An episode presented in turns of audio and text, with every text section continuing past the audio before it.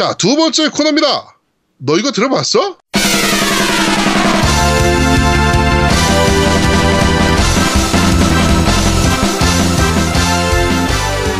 자, 다양한 게임 OST를 여러분께 들려드리고 소개해드리는 너 이거 들어봤어 코너입니다. 우리 노미님 예, 첫 번째 노래는 지금 듣고 계신 노래인데요. 어, 발키리 프로파일의 Fighting 어, the Shadow Gods라는 노래입니다. 이게 Fighting the Shadow God. 예, 그 발키리 프로파일의 전투 테마인데 네. 원래 게임 자체가 굉장히 분위기가 어두워요. 어둡다 네. 보니까 굉장히 다 어두운 곡들인데 이 노래만 좀 밝은 분위기의 곡이에요. 그래서 제가 어, 선별을 했고요. 어, 게임은 그렇게 재밌는데 정말 일단은 명작이죠. 예, 음악은 그렇게 좋진 않았어요. 제가 듣기에는 음악은 어, 전체 발키리 프로파일 음악 괜찮은 편이었는데? 아 음악은 아 네. 그러니까 제 취향이 아니었어요. 아, 음악이 네. 이제 밝은 걸 저는 되게 선호를 하는데 전반적으로 좀 어두운 음악들이 많다 보니까 근데 유일하게 제가 좋아하는 곡이 바로 이 Fighting the Shadow Gods라는 곡입니다. 네. 네, 트라이에이스가 개발한 RPG 게임이죠. 그렇죠. 이거 만들 때가 트라이에이스의 리즈 시절이죠. 네, 진짜. 그렇습니다. 플스 1으로 나왔던 거고요. 지금은 사실 사람들이 트라이에이스를 잘 모를 수 있는데 네. 플스 1 시절 때 요거 이 발키리 프로파일을 만들 때가 어느 시절이냐면 이 앞에 만들었던 게 테일즈 오브 판타지아, 스타오션 이 다 트라이에이스 그렇죠. 네, 네, 네. 그리고 더 앞으로 올라가면 이제 몽환전사 바리스 이 그때는 트라이에이스 이름은 아니고 울프팀 이름이었는데 그것도 뭐 그건 너무 올라갔으니까 네. 지금은 거의 스타오션 개발하는 거라고 보시면 되고요. 네. 그 360 시절에 그 인피니트 언디스커버리였나? 그것도. 개발했었죠. 그렇습니다. 네, 저- 정말 명작 게임이었어요. 발키리 프로파일. 네, 발키리 프로파일. 어, 전투 테마 중에 하나인 Fighting the Shadowy Gods라는 노- 음악을 듣고 계십니다. 네. 자, 두 번째 곡입니다. 자, 이번 곡은 뭐 너무 유명한 곡이죠. 네, 워크래프트 네. 3 예, 전투 테마죠. 아, 휴먼 테마죠. 네. 네. 자, 워크래프트 3는 PC판에 이제 저거죠. 그, 저, 그 전략 시뮬레이션 게임의 거의 뭐 최고봉 그렇죠. 네, 이렇게 봐주시면 되는데 워크래프트는 사실 모르시는 게이머들이 거의 없잖아요. 그렇죠. 네, 또 이 음악도 워크래프트 3를 많이 하셨던 분들이라면 뭐 그렇죠. 무조건 알고 계신 음악이라고 보면 되죠. 이게 프로즌 쓰론 음악이었나요? 아 아니요, 그냥 3 오리지널이었던 것 같아요. 오리지널 음악이었어요? 네, 네, 오리, 오리지널이에요. 예. 예. 어. 네, 그 한번 계속 듣고 오시죠.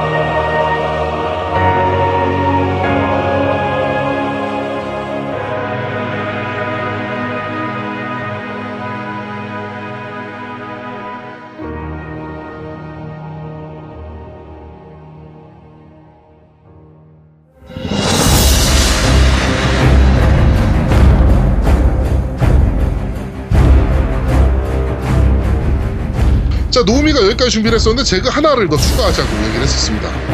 네, 그래서 월드 오브 워크래프트, 워크래프트 이제 음악을 듣고 나니까 이게 너무 생각이 나서 월드 오브 워크래프트 어, 첫 번째 그냥 그, 월드 오브 워크래프트 오리지널이죠 그러니까 네. 그거의 Legend of Azeroth라는 음악입니다. 근데 지금 뒤에 들리고 있는데 이게 어, 이 음악을 들으면 그냥 옛날 생각이 나요.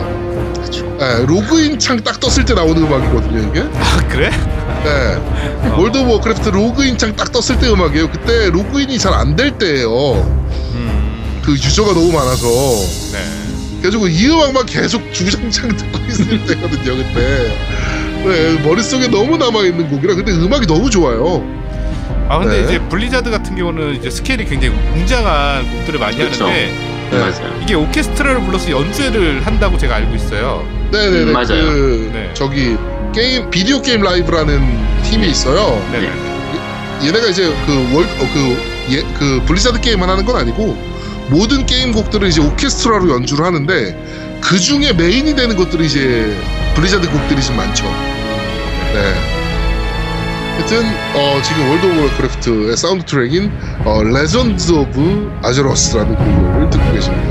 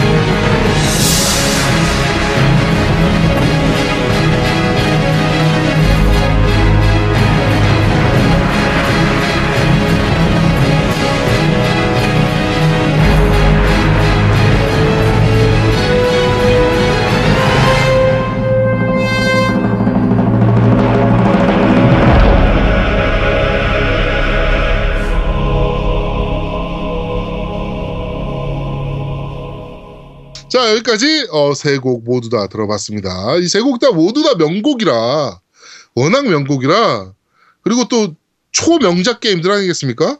네. 뭐, 이 월드 오브 워크래프트나 워크래프트 그리고 발키리 프로파일에 대한 뭐 이런 추억들 있으면 좀 우리 밴드 게시판이나 딴지 게시판에 좀 많이 남겨주셨으면 좋겠습니다. 근데 선물 한번 공개 안 해요? 우리 대 대방출 한번 해야 될 거 아니에요? 왜 이렇게 방출한다 놓고서 방출을 안 해? 방출은 네. 어 우리 어, 곧 할게요. 지금 선물이 또 들어올 거예요. 네. 저쪽에서 좀 보내주기로 했어요. 그 우리 그 광고해주는 우리가 광고해드리는 업체 있잖아요. 네네. 네, 거기서 어 저희 저희한테 지금 저 더 보내주기로 했어요. 아 그래요? 그거 받으면 저희가 네. 어 정말 대방출, 창고 대방출 지금- 같은 느낌. 신작으로 후원 받아 놓고 구작 만들어 가지고 보내는 거 아니에요? 아니야, 아니야. 그때 받았던 거 다 구작들이었고 지금 다 네. 구작들인데 네. 이번에 신작들도 좀 보내주시겠죠? 네. 안 팔린 제품들 보내주신다고 하는 거 보니까. 네. 네. 우리 라운아웃 게임에서 보내주기로 하셨으니까 그거 다 받으면 저희가 어, 경품 대방출 네. 이벤트 한번 하도록 하겠습니다. 네. 자, 세 번째 코너입니다. 아제트의 그런데 말입니다. 자, 이번에 진행하는 아제트의 그런데 말입니다. 코너는 저희가 어, 밴드를 알- 통해서 예고 좀 해드렸죠. 바이오 하자드 특집입니다. 네. 네. 야, 이 바이오하자드 3, 그, 이번에 seven 나온 기념으로 이제 특집을 준비를 했는데요. 네. 야, 근데 바이오, 바하는 이제 작품도 너무 많고 해가지고, 얘기하려면 뭐부터 얘기하나 싶을 만큼 좀 할 얘기가 많아요. 네. 자, 지금 시간은 밤 12시입니다만, 언제 끝날지 한번 일단 해보겠습니다. 한번 달려봅시다. 네. 자, 두 분 일단 바이오하자드 1은 혹시 해보셨나요? one은 안 해봤고 투만 해봤습니다 저는. 아, 2부터 했었어요? 네네네. 노우미님은요? 나는 해봤는데 기억이 잘 안 나. 뭐 몇 아, 번 기억은 안 나요? 했는지 기억이 잘 안 나. 시리즈가 아. 워낙 많아가지고 말씀하신 것처럼 그렇죠. 한겨는 이게- 많은 것 같은데 기억이 잘 안 나요. 네. 바이오즈드가 원이 처음 나왔을 때는 사실 그렇게 큰 대작이 아니었어요. 그 당시에 그 앞에 일단 바이오즈드에 영향을 준 작품부터 얘기하면 두 개가 있는데요. 네. 그 지난번 그 캡콤 특집할 때도 잠깐 얘기를 했었는데 스위트 홈이라고 해서 페미컴으로 나왔던 게임이에요. 네. 지금 바하의 시스템하고 거의 비슷하게 저주받은 양옥에 갇혀가지고 그걸 탈출하기 위한 호러 게임이라서 서바이벌 호러 게임이고 네. 지금 바하 시, 그 시스템하고 굉장히 좀 비슷한 부분들이 많고요. 그리고 이제 다른 분들 많이 아시고 계신 어둠 속의 나 홀로. 아, 최고죠. 네. Alone in the 이게- Dark. 그쵸, Alone in the Dark. 이게 원래 인포그램사에서 제작해가지고, 그 1편이 1992년도에 나왔었어요. 제가 그거부터 했죠.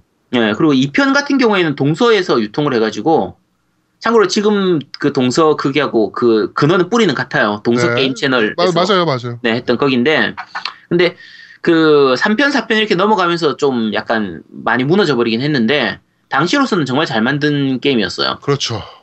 그 예, 주인공이 이제 에드워드 캄비라고 하는 사립 탐정이 나와가지고 하는 어, 호리 어드, 어, 호러 어드벤처 게임이라서 네. 어떻게 보면 지금의 바하하고 굉장히 좀 유사한 부분이 좀 있거든요. 추리도 좀 해야 되고 게임이. 음, 맞아요. 네, 굉장히 음. 재밌는 게임이었어요. 네. 네, 중간 중간에 퍼즐 요소도 들어가 있고 그런 부분들이었는데, 근데 이제 바원을 이제 그런 부분들이 영향을 받아가지고 미카미 신지가 바원을 처음 만들죠.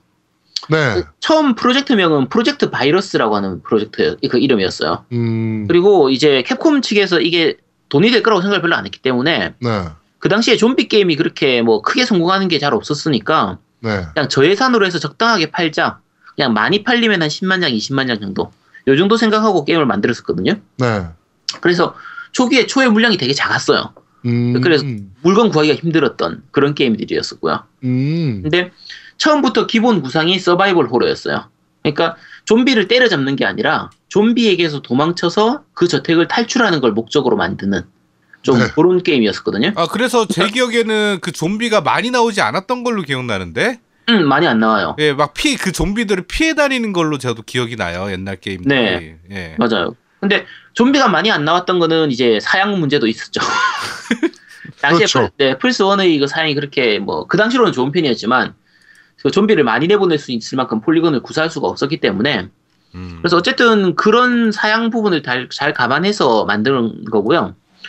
어, 지금 바하 seven을 가지고 사람들이 얘기하면서 이게 무슨 바이오하자드냐 이렇게 얘기하시는 분들이 가끔 있는데 네. 지금 바이오하자드 seven 보면서 이건 바하가 아니야 라고 하는 사람들은 대부분 4, 5, 6을부터 즐긴 사람들이에요.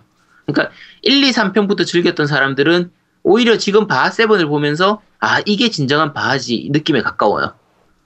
그러니까 아 그래 좀- 나는 나는 아, 아, 그럼 내가 그 후편을 즐겼나 보다 그리고 내가 이게 너무 느낌이 달라가지고 네예 저는 어 이게 어떻게 바하야 그랬는데 그렇죠. 근데 지금 바하 seven 같은 경우에는 제가 플레이해본 감각은 정말 바하 one two 때하고 정말 비슷해요.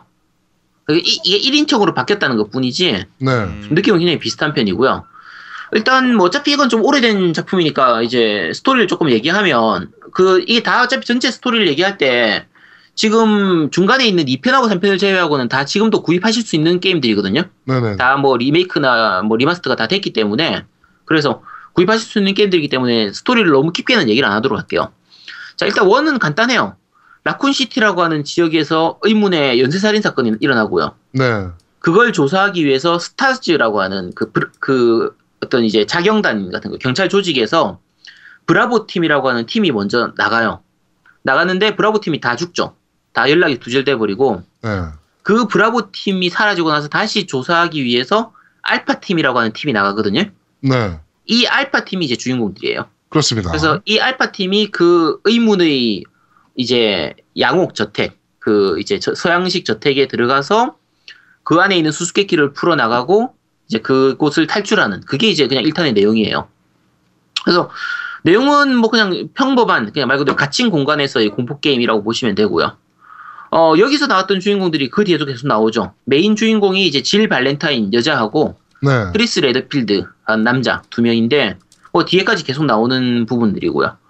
어 이제 사실 1편은 아까 말씀드린 것처럼 그냥 크게 생각했던 뒤에 시리즈까지 생각을 안 하고 있기 때문에 네. 1편으로 그냥 스토리가 끝나요.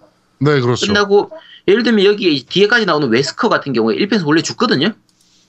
원래 죽는 걸로 끝나는데 나중에 뒤에 2편, 3편 되면서 사실은 살아 있었어. 이런 부분 때문에 지금 나오는 1편을 하면 웨스커가 살만한 부분으로 스토리가 흘러가요. 아. 근데 제일 처음 나왔던 1편을 하면 웨스커는 그냥 죽어요. 죽고 죽는 걸로 끝나요. 그냥 허접하게 아. 죽고 끝나거든요. 어쨌든 원래는 타일런트에 의해서 죽는 걸로 끝났는데 네. 나중에 뒤에 가면서 스토리가 바뀌는 거고요. 음. 스토리가 사실 좀 약간 복잡한 것 중에 하나가 그 바이오하자드 시리즈 같은 경우에는 매 시리즈마다 감독이 바뀌어요. 네. 그러다 보니까 그- 그 감독 입맛에 맞춰가지고 스토리가 좀 산으로 많이 가죠. 그러면 뒷사람들이 그 앞에 것도 이래저래 치우고 처리하고 하다가 또 처리 못하고 또 뭐 깔아놓고 밑밥 깔아놓고 가고 제대로 안 풀리고 이래서 스토리가 좀 산으로 가는 부분들이 많이 있는데 네. 그게 어떻게 보면 바 시리즈의 특징이고 이번 바 세븐이 잘 된 것 중에 하나가 그 앞에 있는 스토리를 다 무시하고 새로 만든 거예요. 완전히. 음, 그래서 오히려 스토리가 좀 깔끔한 편이에요. 자, 바원 같은 경우에는 아까 말씀드린 것처럼 저예산 영화, 그 게임이었기 때문에 시작부터 저예산 B급 호러 영화를 그냥 게임으로 만드는 그런 느낌으로 만들었어요. 네. 그래서 지금 기억하시는 분들 있을지 모르겠는데 그 당시에 오프닝 보면 정말 B급 느낌의 그 오프닝 영상이었거든요. 실사 영상으로 찍었었어요. 어, 그러니까 그게 지금 그 바원을 구입해서 하면은 그 오프닝이 새로 만든 거예요. 근데 유튜브나 보면 옛날 초기 모델을 볼 수 있는데 네. 정말 허접한 그 그러니까 그게 CG로 만들면 비싸니까 실사를 찍은 거예요. 근데 무슨 대학 동아리 애들 영화 만드는 그런 분위기처럼 네. 정말 손발이 오글오글하는 그런 느낌이었거든요. 네. 그리고 연보 원본은 꽤 잔인한 느낌이었어요. 그래서 그 원본 오프닝 같은 경우에는 일본판 같은 경우에는 삭제가 됐다고 하거든요. 아, 그래요? 네, 일본판 같은 경우는 삭제가 됐었다고 해요. 저 같은 경우에는 처음에 일본판을 했- 했었기 때문에 삭제 버전을 봐서 몰랐는데 네. 나중에 알고 보니까 해외판은 그게 무삭제 버전이 있었다고 하더라고요. 음, 아, 지금 제가 찾아보고 있어요. 네, 바이오하자드 오리지널 오프닝이라고 치니까 나오네요. 네. 참고로 저는 그, 그 시절에는 몰랐었어요. 나중에 뒤에 가서 봤었던 부분이고, 네. 네, 뭐 시체 뜯어먹는 부분이나 이런 부분들이 나와서 꽤 잔인한 부분이 연출이 나왔었고요. 어, 어, 그 당시에는 이제 아날로그 스틱이 없었단 말이에요. 십자키밖에 없었거든요. 그렇죠. 그러다 보니까 이 조작 방식이 어떤 식이냐면 좌우가 이제 좌회전, 우회전, 네. 그다음에 상 위, 조종기를 위로 하면은 전진, 뒤로 하면 후진 하는 이런 방식이라서 조작이 되게 답답해요. 근데 그 답답한 조작이 또 더 공포스럽게 만드는 거예요. 답답한 적은 좀비는 바로 오는데 내가 뒤로 가는 조작을 하기, 하고 싶지만 조작이 잘 안 돼. 그러니까 이때는 퀵턴이 없었거든요. 네. 그러면 앞에 조, 좀비가 그대로 있는데 내가 서서히 왼쪽으로 좌회전을 해가지고 뒤를 돈 다음에 그 다음에 앞으로 가야 되는 이런 식이라서 좀 더 무서웠죠. 그리고 이제 아이템 소지도 좀 제한적이고요. 아이템 칸도 이제 여섯 칸 또는 여덟 칸 이렇게밖에 없었기 때문에 네. 뭐 어쨌든 여러 가지 부분에서 어떻게 보면 불편한 부분이 있는데 그 불편한 부분이 또 공포를 더 가중시키는 그런 부분들이 있어서 네네. 나름대로 굉장히 재밌었고요. 어, 아까 말씀드린 것처럼 처음에는 많이 안 팔릴 줄 알고 많이 안 찍었었는데 그 덕분에 한 3, 4개월 동안 이게 오히려 프리미엄이 붙었었어요. 아, 네, 그리고 최종적으로는 이게 100만 장 이상 팔렸었거든요. 엄청 많이 팔렸네요. 엄청 많이 팔렸어요. 네. 특히 원 같은 경우에는 정말 어마어마하게 장사를 해먹, 사고를 해먹었던 게 처음 플스, 이게 플스 1으로 나왔었는데 네. 플스 1 처음에 아까 얘기한 것처럼 DualShock가 없었던 시절이라서 아날로그 그냥 일반 스틱이었거든요. 네. 일반 초기판으로 먼저 내고 DualShock에 대응되는 진동 기능이 대응되는 걸로 해서 DualShock 대응판을 다시 냈어요. 음, 그리고 다시 감독판으로 Director's Cut해서 또 낸 거예요. 그러니까 플스1 하나로만 똑같은 게임을 세 번을 낸 거예요. 뭐라고? 똑같은 게임 세 번 냈다고? 똑같은 게임을 그러니까 정확하게 말하면 초기판은 처음 만든 거고 DualShock 대응 버전은 그게 진동이 대응되는 거예요. 처음엔 초기판은 진동이 대응이 안 되고 그래서 진동이 대응되는 버전. 그 다음에 세 번째 판 Director's Cut Director's Cut은 이 감독판으로 해서 연출이나 뭐 이런 부분들 빠진 부분이나 아이템 배치가 좀 달라진다든지 이런 식으로 해서 Director's Cut이 또 나오고. 근데 셋 다 어마어마하게 팔렸어요. 네. 장사가 장사가 되니까. 그리고 이 원 같은 경우에는 나중에 이제 닌텐도 DS용으로 Deadly Silence라는 제목으로 해서 리메이크가 또 됐었고요. 네. 그게 또 큐브 게임 큐브용으로 이제 우리가 흔히 바 Rebirth라고 부르는 바 Rebirth용으로 다시 리메이크 또 됐었고 그게 지금 또 HD 리마스터로 또 나온 거죠. 음, 그러니까 음, 정말 사골의 진수를 보여주는 사골 중의 사골이에요. 이 바원은 네. 어, 일단 바원은 그냥 요 정도만 얘기하시면, 돼- 하- 얘기 드리면 될 것 같고요.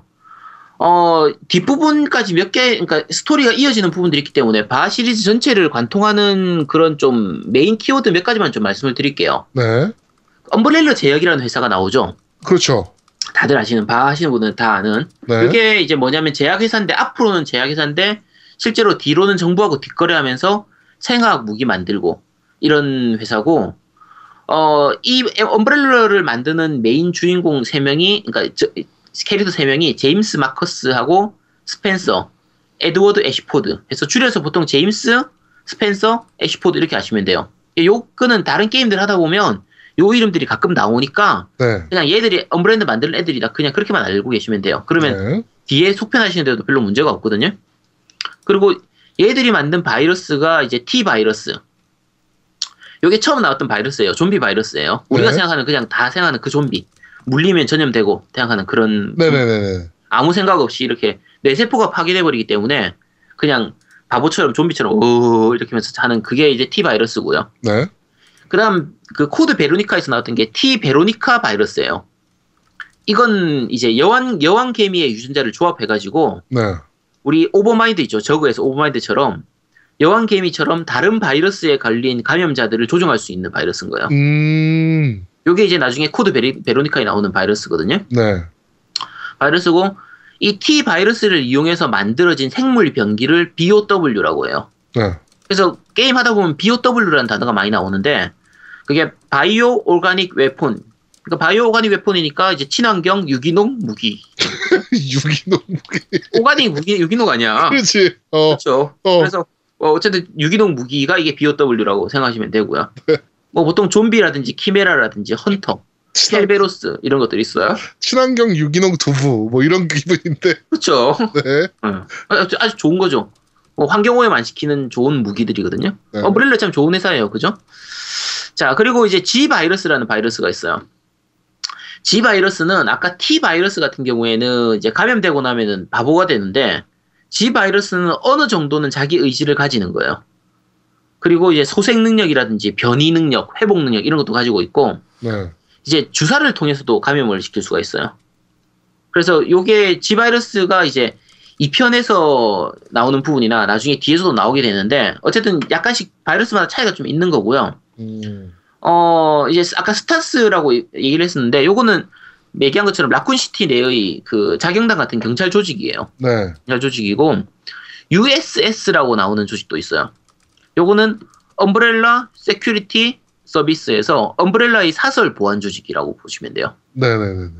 그 외에 Umbrella 어쩌고저쩌고 하는 것들은 거의 Umbrella 쪽에서의 그 이제 보안 조직이라고 생각하시면 되고 대략 요 정도 키워드만 알면 앞에 시리즈들을 하는데 전혀 문제가 없을 거예요. 아시면 되고 요게 한 3편 정도까지는 메인으로 나오고 이제 그 뒤에는 가끔씩 나오거든요. 네. 여기까지만 아시면 되고요. 어, 바오는 뭐 이제 아까 처음 말씀드린 것처럼 저예산으로 해가지고 의외의 성공을 거두는 데 비해서 이제 그걸 성공을 했으니까 바투는 이제 대대적으로 돈을 쏟아붓죠. 자, 바투의 감독이 카미야 히데키예요. 아. 네, 제가 좋아하는 카미야 히데키. 네. 이제 카미야 히데키가 뒤에 이제 데메크라든지 뭐 Viewtiful Joe, Bayonetta 이런 거 다 만들었었죠. 음, 저 Viewtiful Joe 엄청 좋아했거든요. 네, 지금 Platinum Games로 간. 네. 그 정말 잘 만든 거고 아까 1편을 만든 게 미카미 신지인데 그때 캡콤 할 때도 말씀드린 것처럼 미카미 신지는 속편을 잘 안 만들어요. 첫 음. 편만 만들고 뒤에 거는 나머지 다 딴 사람한테 줘버리는데 네. 이제 4편도 이 미카미 신지가 다시 돌아와서 만들게 되는 거고요. 카미야 이데키도 여기서만 만들고 이제 그다음부터는 딴 거 다 만들죠. 자, 그, 카- 그 바이오제드 2는 아까 말씀드린 것처럼 1편을 성공했기 때문에 2편은 좀 돈을 많이 부어서 약간 블록버스터 느낌으로 만들게 됐었고 네. 초기에는 일- 약간 2편을 해서 약간 허접하게 만들었었는데 그 1.5편으로 인터넷 찾아보면 나와요. 그렇게 뭐 1편하고 비슷한 약간 고친 정도였는데 이걸로 안 되겠다 해서 아예 대대적으로 갈아엎어 버리죠. 그래서 새로 만들다시피 했던 게 이- 지금의 2편이거든요. 네. 2편이고 어 1편은 이제 저택 하나에서 나온 나타난 사건이면 2편은 라쿤시티 도시 전체로 바이러스가 퍼져서 라쿤시티 전체를 배경으로 해요. 음, 스케일이 커지네요. 그쵸 스케일이 커지죠. 근데 전체라고 해도 사실 뭐 지금의 GTA처럼 이런 전체는 아니고 네. 나름대로 시티 저 도시를 여기저기 많이 돌아다닐 수 있는 그런 정도 부분이고 어 스토리상으로는 아까 제가 G 바이러스 말씀드렸잖아요. 그 G 바이러스를가 퍼지면서 이제 일어나는 그 문제고 어 약간 좀 복잡한데 그 윌리엄 버킨이라고 그러니까 어쨌든 다른 그 등장인물들 중에서 이제 T 바이러스가 좀 퍼지고 이러면서 도시 전체에 많이 퍼지는 게 문제고 이제 많이 퍼지다 보니까 좀비들이 좀 숫자가 늘겠죠. 그래서 그렇죠. 이때부터 서서히 좀비를 학살하기 시작해요. 음, 액션 게임으로의 진화. 네, 엑셀 게임이 약간 좀 들어가기 시작하죠. 네. 들어가기 시작하고 어, 바투 같은 경우에는 사실 지금으로서는 즐길 수는 없어요. 근데 정말 명작이었던 게 그 당시에 그 시- 특이한 시스템들이 많이 들어가는데 이제 재핑 시스템이라고 해서 두 명의 그 그러니까 캐릭터가 두 명이거든요. 네네. 그러니까 두 명의 캐릭터를 하는데 그 한 명이 레온 S 케네디, 그러니까 레온 지금 바포에서도 나오고 6에서도 나왔던 레온이고 네. 한 명이 클레어 레드필드. 아까 크리스 레드필드 1편 주인공인 크리스 레드필드 여, 여동생이에요. 근데 이 두 명의 시점을 서로 바꿔가면서 게임을 하는 건데 음. 어, 실제 게임을 할 때는 어떻게 되냐면 한쪽을 먼저 하고 그 다음에 다른 쪽으로 하는데 한쪽을 어떻게 게임을 했냐에 따라서 다른 쪽의 진행이 달라지는 거예요. 지금은 이런 게임들이 많아요, 사실. 그렇죠. 지금은 이런 류의 게임이 많은데 이 당시에는 굉장히 특이한 류였어요. 이 두 개가 서로 연관을 주는 부분이기 때문에 네. 굉장히 특이한 부분이었고 이건 뒤에 이제 Revelation이나 이런 쪽에서도 이 방식을 좀 이제 응용해가지고 좀 점점 발전해서 쓰고 있는 거고요. 음. 어, 이 편은 그냥 어쨌든 잘 만든 게임이었고 정말 그 바이, 바이오하자드 시리즈 전체를 꼽았을 때도 4편하고 이 2편하고가 제일 평이 좋거든요. 뭐 아무래도 그렇죠. 예, 제일 평이 좋죠. 근데 아쉬운 부분은 2편이 아직까지 리메이크가 안 되고 있어요. 2편, 3편만 안 되고 있어요. 그게 뭐 지금 찾아보니까 팬들이 개발하고 있었는데 네. 그걸 정지시켰잖아요. 캡콤이. 네, 그게 이제 그 이탈리아에 있는 인디 게임 그 개발사인데 네. Invader Games라고 해서 그 2014년도부터 해서 그 2탄을 리메이크를 꽤 하고 있었거든요. Unreal Engine 사용해가지고 리메이크를 하고 있었는데 네. 2015년도에 캡콤에서 공식적으로 자기들이 리메이크를 하겠다고 하면서 이제 사이가 나빴던 건 아니고 그쪽 네. 팀들을 오히려 초대를 했었어요. 네네 뭐 그랬다 그러더라고요. 네, 캡콤에다 초대해가지고 뭐 이제 이런저런 얘기하면서 근데 당신들한테 영감을 받아가지고 리메이크를 진행할 거다라고 했는데 아직까지 소식이 없죠. 음, 언제 나올지는. 몰라요. 참고로 작년까지 얘기할 때 어떤 얘기했었냐면 바투하고 파판 세븐하고 누가 더 리메이크가 빨리 될 것이냐 이걸 얘기했었는데 바하 Seven은 아, 파판 Seven은 지금 리메이크가 이제 진행되고 있는데 바 이겼네 이겼어. 네, 파판 Seven이 이긴 것 같아요. 네. 아무래도. 자, 그리고 3편 같은 경우에는 이제 그 시점은 2편하고 같은 시점이에요. 근데 그 주인공이 질 발렌타인, 1편의 여주인공이었던 질 발렌타인의 시점에서 네. 그 부제가, 이 3편은 부제가 있어요. Last Escape라고 해서 이 2편하고 같은 시점에 서로 다른 곳에 있는 라쿤 시티예요. 네. 그러니까 2편의 시간 시점은 같은 거고 그- 거기서 적으로 네메시스라고 해서 1편에서 나왔던 타일런트 굉장히 강한 그 보스의 더 강화된 형태예요. 네네네. 이 네메시스가 질을 쫓아오는 거예요. 음. 그래서 그걸 계속 피하면서 도망치고 마지막에 이제 결국은 이제 네메시스를 무찌른 이걸로 게임이 끝나거든요. 네네네. 근데 약간 재밌었던 점은 그때 캡콤 편 할 때도 잠깐 가볍게 설명을 드렸는데 요게 원래는 외전으로 나왔던 게임이에요. 원래 3편이 아니고 네. 그 그래서 얘가 유일하게 부제가 있어요. 다른 시리즈는 역대 시리즈가 부제가 있는 시리즈가 없었거든요. 네. 얘만 유일하게 Last Escape라는 제목으로 부제가 있었었고 원래 3편으로 개발됐던 건 이제 Dreamcast로 개발됐던 그 Code Veronica예요. 네. 그게 원래 3편으로 나오려고 했었는데 소니하고의 계약 관계 때문에 3편은 무조건 플스로 나와야 됐거든요. 그래서 어쩔 수 없이 이 Last Escape를 3편으로 만들고 Code Veronica는 그냥 외전으로 만들어 버렸는데. 작품성이나 여러 가지 부분은 Code Veronica 쪽이 한 수 위에요. 음. 좀더 나은 편이고 어 3편은 일단 거기까지만 얘기를 할게요. 넘어가도록 하고 네. 그 일단 재밌는 부분 그러니까 Code Veroni- Veronica지만 마저 얘기하죠 그러면 Code Veroni- Veronica 같은 경우에는 외주 제작으로 만들었었거든요. 음, 자기네가 만든 게 아니고. 예, 자기가 만든, 만든 게 아니고 외주 제작으로 만들었었는데 그 넥스텍이라고 하는 회사에서 만들었어요. 네. 그게 이제 새턴판 바이오하자드 이식하는 거 담당하고 그 Time Crisis 그 개발했던 그 3탄하고 4탄을 개발했던 그 팀이에요. 네. 그 팀이라서 그 Code Vero- Veronica 캐- 그 캐릭터들의 모델링을 보면 미묘하게 Time Crisis하고 좀 닮아 있어요. 좀 닮아 있고 Dreamcast로 만들었기 때문에 이제 full polygon을 사용했죠. 전체 네. 배경까지 다 full polygon을 사용했었고 그리고 이제 여기까지는 스토리가 어느 정도는 이어져요. 그럭저럭. 네. 4편은 완전히 뒤집히는데 그래서 이제 다른 외전작들 있잖아요. 네. 또 다른 외전작들이 대부분 이 1, 2, 3 편까지의 내용을 기본으로 그 주변으로 배 외전을 다 만들었어요. 음. 그러니까 스토리를 요 깊게 스토리를 짜기가 좋기 때문에 네네. 그렇게 해서 만들고 4, 5, 6은 아예 별개로 두거든요. 그래서 일단 여기까지 얘기하고 나서 외전 작품들을 몇 개만 좀 얘기를 할게요. 네. 자, 어, 일단은 바하 제로하고 Rebirth를 좀 만들, 얘기를 하죠. 네. 그, 이제 바, 이 Code Veronica를 보고 나서 미카미 신지는 되게 좀 마음에 안 들었다고 해요.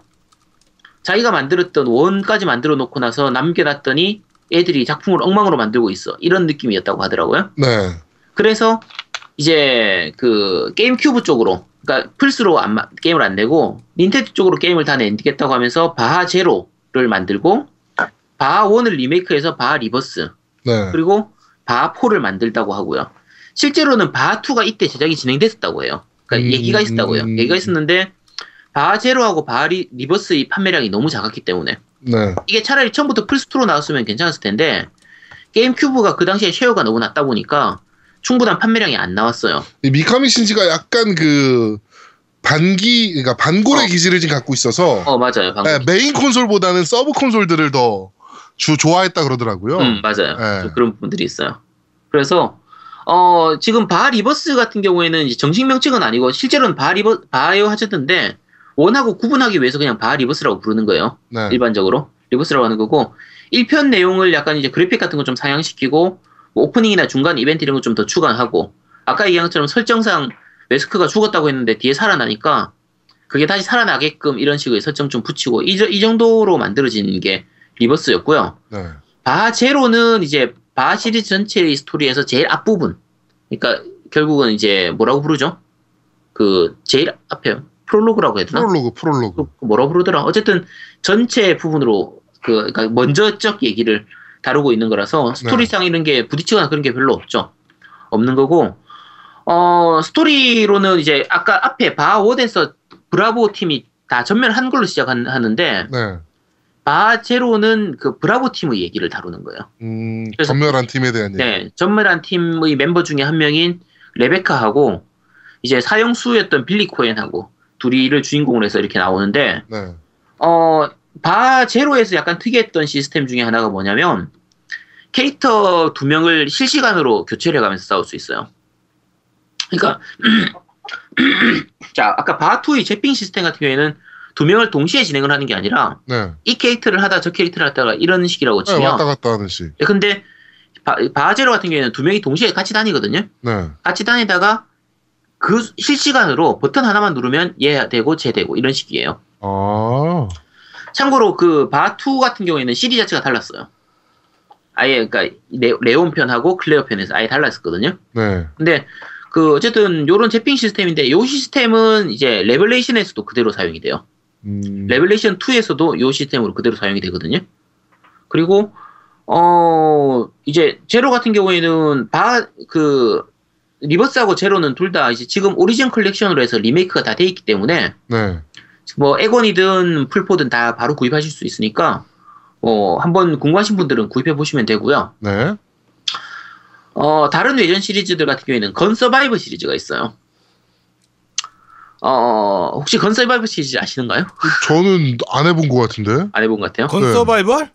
건 서바이버. 저거 어. 아니에요? 그 버추어캅 같은 느낌으로 만든 거 아니에요? 어 맞아요 비슷한 어 느낌으로 맞아. 만들었어요. 어 맞아. 어 그거 어. 같아. 어. 이게 그 플스 1으로 처음 나왔었는데 1탄이 처음 나왔었는데 아까 얘기했던 이 바 2하고 3의 그 시점이에요.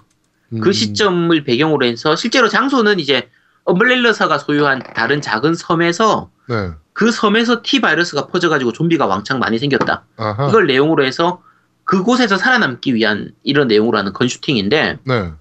당시에 이제 플스 1 같은 경우에는 GunCon이라고 하는 이 조준 네, 네, 네, 총, 총이. 있었거든요. 네. 총이 있었는데 총으로도 할 수 있고 패드로도 할 수 있었어요. 총이 없어도 괜찮았었어요. gun shooting인데. 오. 그럼 이제 패드로 이제 그걸 조절해가서 하는 건데 네. 약간 특이했던 게 당시에 보통 gun shooting 하면 rail shooting이라고 해서 우리가 그냥 생각하는 오락실용 House of Dead 이런 식. 네네 네네. 아 참고로 House of Dead가 훨씬 먼저 나왔어요. 아, 네. 네. House of Dead처럼 이제 그냥 쭉 와- 이어지면서 내가 그냥 적을 쇼 쏘는 이런 식이었는데 내가 조작은 안 하죠. 그러니까 이동은 내가 안 하고 일렬로 그냥 쭉 스토리 따라가는. 네, 레일을 따라서 쭉 가듯이 그냥 쭉 하고 그냥 나는 총만 쏘면 되는 이런 건데 네. Gun Survivor 같은 경우에는 내가 이동까지 다 해요. 예를 들면 아이템을 먹는다든지 이런 것들도 다 하고 적을 만나면 그때 gun shooting이 되는 음. 그런 타입이었는데 특이하긴 한데 재미는 없었죠. 좀 조작도 많이 불편하고 네. 어 그냥 한 번쯤 할 만하긴 하지만 별로 권할 만한 물건은 아니었고요. 네. 이게 4탄까지 나왔어요. 2탄은 Code Veronica를 배경으로 하고 3탄은 Dino Crisis를 배경으로 했었거든요. 네. 그리고 이제 4탄 같은 경우에는 플스2로 나왔는데 한글화까지 됐었어요. 그래서 어, 국내에서도 아는 분들은 아는 게임인데 또 안 해봤지? 어 이게 뭐 그냥 그다지 아주 잘 만든 게임은 아니었으니까 네.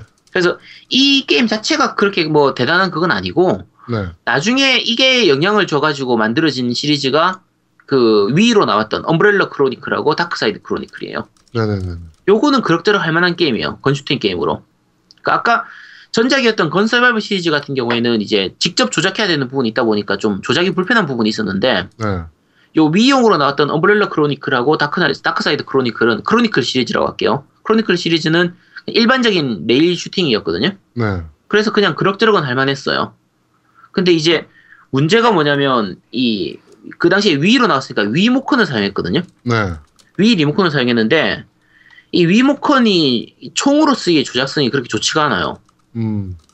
그래서 조작감도 별로 안 좋고 이게 어떤 느낌이냐면 총을 쏜다 건콘 같은 경우에는 내가 조준해서 총을 쏘는 느낌인데 네. 위모컨은 꼭 공중에 허공에다 대고 마우스질하는 그런 느낌이에요. 음. 마우스 커스터 갖다 대서 쏘는 거의 그런 느낌에 가깝다 보니까 네. 조작감이나 손맛이 너무 떨어지는 느낌이 있었고요. 네. 특히 난이도가 너무 높았어요. 두 분 다 이거 안 해보셨나요? 저는 그거를 팔았죠. 그, 에이씨. 그니까, 그, 제가 네, 있던 회사에서 네, 네. 그 게임 총판을 했었어가지고, 아 그래요? 네. 해봤을 거 아니에요. 안 해봤습니다. 아 총판은 하는데 해보진 않았다. 네. 야, 씨 예. 해보지도 않고 물건을 팔아? 이씨 MS 같은 놈들 같으냐고. 이씨. 아, 근데 그게 되게 재밌었던 일이 있어요. 그게 정말 안 팔렸거든요, 우리나라에서. 아 그래요? 네, 위유판. 아, 위판, 위판. 대위판이? 정말 미친 듯이 안 팔렸었어요. 그게, 어. 어, 제가 알기로 한 3,000장인가 2,000장인가 들어왔었는데, 그게 안 몇- 팔렸단 말이야? 몇백 장 정도 수준으로 팔렸어요. 아이씨. 정말 안 팔렸거든요? 야, 난 이거 이게 그때 팔 팔 때 네. Wii Zapper라고 해서 이제 총 모양으로 된 컨트롤러를 Zapper. 같이 끼어 있는 그 네. 동봉판을 팔아서 그 위 제퍼 동봉판 제가 구입한다고 막 찾아다니고 그랬었는데. 이게 정말 안 팔렸었는데, 이 뭐, 제가 뭐가, 그러니까 방송이 왜 무섭냐를 그때, 그때 깨달았어요. 그때. 아, 그 정말 안 팔려서 허덕이고 있었는데 되게 우연히 네네. 우결에서 우리 아, 결혼했어요. 그래서 네. 정영돈이 그 게임을 한번 했어요. 정영돈이 그 서인영하고 그 네네. 크라운 제이 부부 집에 놀러 가서 음. 그 게임을 하는 장면이 한 번 딱 나왔어. 그게 아. 한 10초, 20초 정도 나왔거든요. 다 팔렸네. 모든 재고 다 뺐고 그 다음에 저희가 추가 주문해서 또 뺐어요. 야. 아, 근데 참고로 이게 난이도가 너무 높았어요. 음, 이 게임이 게임 자체는 괜찮았는데 난이도 설정을 너무 잘못해가지고 네, 일단 첫 번째 문제는 1인 플 그러니까 혼자 플레이할 때하고 두 명이서 플레이할 때하고 난이도가 달라져야 될 거 아니에요. 그렇죠. 적 나오는 게 똑같아요. 아, 그럼 2인플이 무조건 중요한 거. 무조건 2인 플레이를 해야 되는데 어, 어. 만약에 2인이 없으면 혼자 총 두 개 들고 해야 돼요. 야 근데 이게 문제가 뭐냐면 혼자 총 두 개 들고 하면 조주, 조준감이 좀 떨어지잖아요. 네, 그러니까 공격력은 좋아지는데 headshot이나 이런 걸 하기가 힘들어진단 말이야. 네. 근데 이제 숨겨진 스테이지나 이런 거를 하려면은 headshot 성공률이 높아야 돼요. 음, 그러니까 혼자서 하자니 공격력이 약해서 안 되고 총 두 개 들고 하자니 이제 해- 성공률이 떨어져가지고 저- 랭크가 낮게 나오니까 이제 특전을 받을 수가 없고 이러니까 이제 저도 제가 이거 엔딩을 못 봤어요. 그래서 네네네. 어쨌든 그랬던 부분이 있고 나중에 이게 플스 3용으로 바이오헤즈드 크로니클 HD 컬렉션이라고 해서 이제 Move 패드 있죠. 네, Move를 사용해서 조준을 할 수 있는 그게 나왔었거든요. 근데 그 뭐 Move가 없어도 패드로도 사용 그 플레이 가능해요. 네. 오히려 패드로 하는 게 더 편해요. 편한 부분이 있어서 플3으로도 나왔으니까 플스3 가신 분들은 혹시 궁금하면 해보시려면 해보실 수도 있을 거예요. 네. 어쨌든 이렇게 gun shooting 계열들의 바이오하자드 시리즈들도 나왔었고요. 어, 다시 정식으로 넘어가죠. 이제 4, 5, 6탄 얘기를 할게요. 네. 자, 바이오하자드 지금 하시는 분들은 4, 5, 6탄부터 시작한 분들이 많으실 테고 456탄 같은 경우에도 HD remaster로 지금 다 나오고 저렴하게 판매하고 있기 때문에 엑원판은 19,000원씩이었나? 판매하고 있고 플스판이 약간 더 비쌌던 것 같아요. 네. 근데 어쨌든 다 바로 구입하실 수 있고 할인도 자주 하는 편이니까 할인할 때 구입하셔도 괜찮아요. 자, Biohazard 4는 아까 말씀드린 것처럼 1탄을 만들었던 미카미 신지가 다시 돌아와서 만들었는데 제가 1, 2탄, 3탄까지 얘기하고 나서 외전 얘기하고 지금 중간에 외전을 끼워 넣은 이유가 이 앞에까지 있었던 스토리를 다 그냥 다 뭉개버렸어요. 음. 그러니까 다른 애들이 스토리를 너무 산으로 보내니까 얘가 돌아와서 아까 2탄의 주인공이었던 레온이 나와서 자 엄브렐라를 말 한마디로 죽여버렸어요. 그러니까 음, 엄브, 엄브렐라사는 그렇게 그렇게 망해버렸고 그걸로 끝이에요. 네. 그걸로 끝나버리고 대통령의 딸이 납치되어 가서 대통령의 딸을 구하러 간다 이러면서 갑자기 얘가 특수 대통령의 뭐 명령을 받는 특수 요원이 돼버린 거예요. 음. 그 중간에 왜 그렇게 되는지는 몰라. 어쨌든 그런 식으로 스토리가 진행되면서 이제 좀 애매하긴 해요. 근데 좀비도 없어져 버렸어요. 네. 그러니까 거기에 나왔던 적이 1, 2, 3탄까지는 좀비가 적이었는데 4탄은 좀비가 아니라 이제 그 종교단체요. 그러니까 사이비 종교단체로 네. 그때 로스 일루미나스라고 하는 사이비 종교 집단이 있고 이 종교 집단에서 이, 이 신도들을 자기들 맘대로 하기 위해서 기생생물 같은 거를 이용해서 손- 신도들을 조종하는 거예요. 음, 음, 음. 그 이제 종교 집단을 무찌르기 위한 거. 사실 원, 그 대통령의 딸을 구하는 게 목적인데 여자애 하나 구하러 가서 종교 집단 그 자- 하나 자체를 와해시켜 버리죠. 어, 다 어. 죽여버리는. 그렇죠. 다 죽여버리는 그런 식으로고 어떻게 보면 이제 4탄부터가 조금 애매한 게 4탄, 5탄부터는 적이 좀비가 아니라 사람이에요. 물론 이제 기생충에 의해서 감염된 사람이긴 한데 네. 사람이기 때문에 조금 애매한 부분들은 있어요. 진짜 사- 그냥 죽일 때는 사람을 죽이는 것 같은 느낌이 들기 때문에 음. 그런 건데 게임 자체는 정말 명작이죠. 네. 당시에 그때도 설명드린 것처럼 위쳐 3가 나오기 전까지는 최다 GOTY였거든요. 얘가 어. 10년간 최다 GOTY였어요. Biohazard 4가. 네, Biohazard 4가. 그러니까 네. 그 GOTY 비율로 했을 때 최다 음. GOTY 작품이 되었었고 근데 재밌는 건 제일 처음에 말씀드린 것처럼 1, 2, 3를 했던 팬들은 이게 무슨 바하냐 네. 바하포를 보면서 좀비도 없지 뭐 이제 액션 게임이지. 액션 게임이고 서바이벌 호러도 다 장르는 서바이벌 호러라고 하는데 누가 봐도 서바이벌 호러가 아니에요 그냥 네. 사- 미- 그냥 양민 학살 게임이지 이게 개발할 때 미카미 신지하고 캡콤하고 트러블이 좀 많았다 그래요. 맞아요 예. 저는 그렇게 들었었거든요. 네. 그리고 사실 처음 나올 때 이제 이것도 마찬가지로 큐브용으로만 나왔었고, 플, 그 당시에는 플스2가 큐브보다 성능이 떨어졌거든요. 네. 당시가 아니라 그냥 떨어졌었고, 실제로 Xbox는 성능이 더 좋았어요. 큐브보다. 그렇죠. 근데 Xbox는 일본 시장에서는 거의 그냥 존재감이. 없었으니까, 그냥 플2보다는 나는 큐브로 내겠다 해서 큐브로 냈고, 나중에 뒤에 가서 플스2판, 그러니까 저 큐브판이 너무 안 팔리니까, 큐브 네. 자체가, 자체가 share가 너무 낮아서 많이 안 팔리다 보니까, 플투용으로 나왔죠. 네, Capcom에서는 무조건 플투용으로 내라. 네. 미카미 신지는 싫다.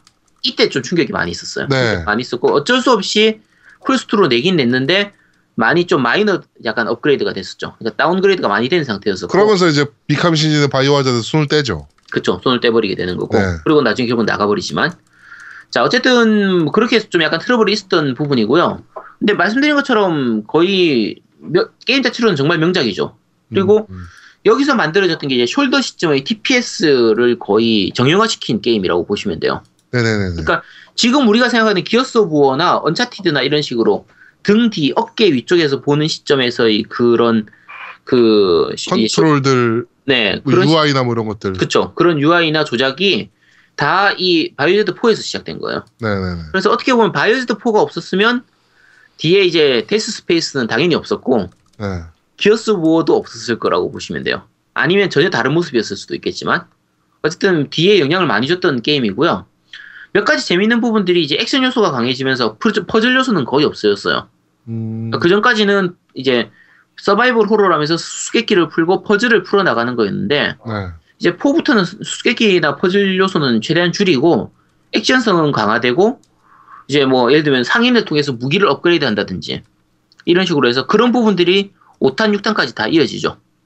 다 이어졌던 부분이고 마- 방금 말씀드린 것처럼 5탄도 4탄을 계승한 느낌으로 만들어졌었고요. 네.